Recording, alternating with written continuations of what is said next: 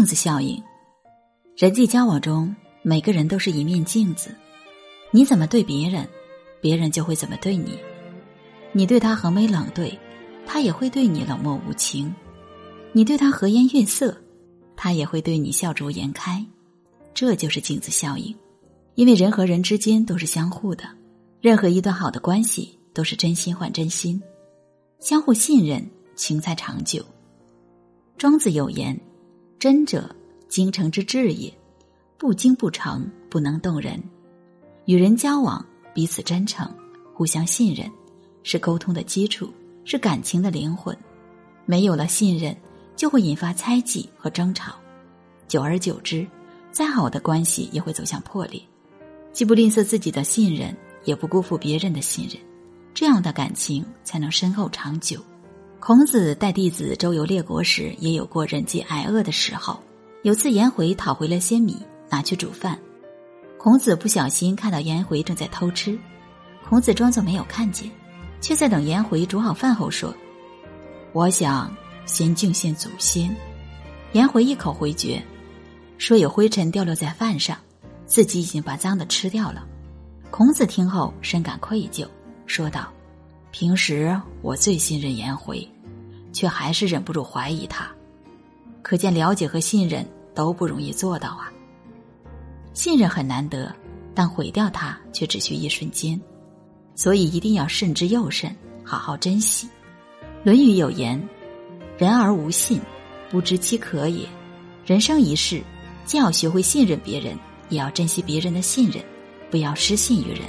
所有的亲密关系里，最容不下一次次的欺骗和猜疑，只有信任才能交心，才能长久。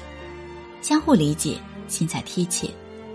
鲁迅说：“人类的悲欢并不相通，但即便这世上没有感同身受，只要能互相理解，也是最好的感情。”钱钟书的经典讽刺小说《围城》中，方鸿渐和赵新梅的真挚友谊显得尤为珍贵。在三闾大学时，在三闾大学时，有位范小姐曾借口想与赵新梅独处，让赵新梅陪她去取落下的手提袋。方鸿渐看赵新梅不愿意，他立即说自己也有东西落下了，就一起取来就行，替赵新梅解了围。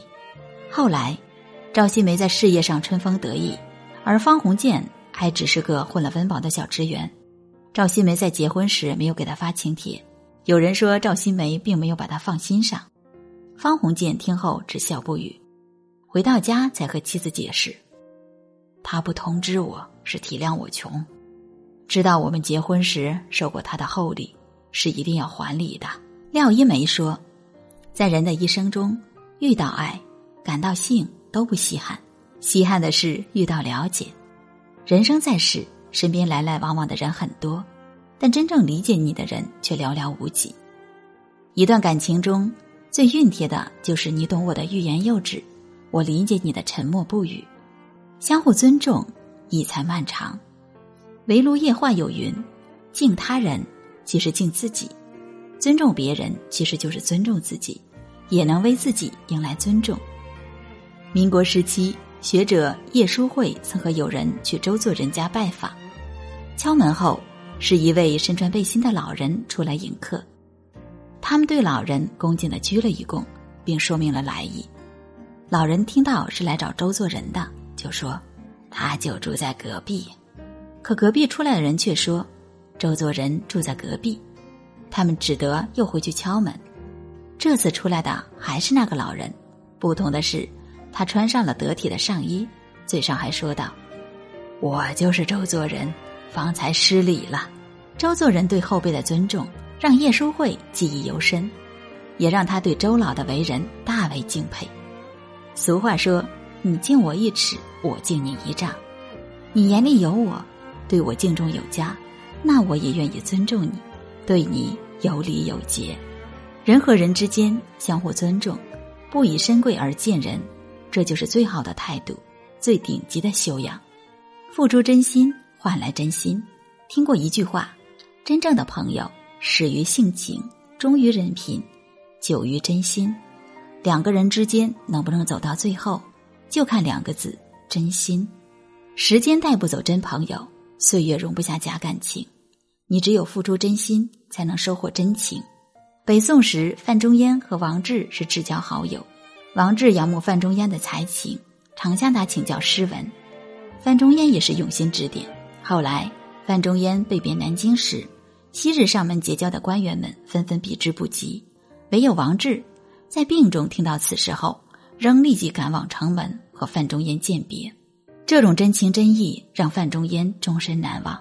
他动容道：“公慷慨而不顾，日全全以追随。力有尽时，势有颓时，只有真心待人，才能换来不离不弃的真感情。”张嘉佳说：“真心对你好的人不会很多，一个也别弄丢了。做人不会要记住别人的好，也要回报对方的好。在乎才能拥有，感恩才能长久。这世上真心难得，真情难求。能有一段长久的关系，是一辈子的福气。”点个赞，真心待你的人，如果遇到了，请一定好好珍惜。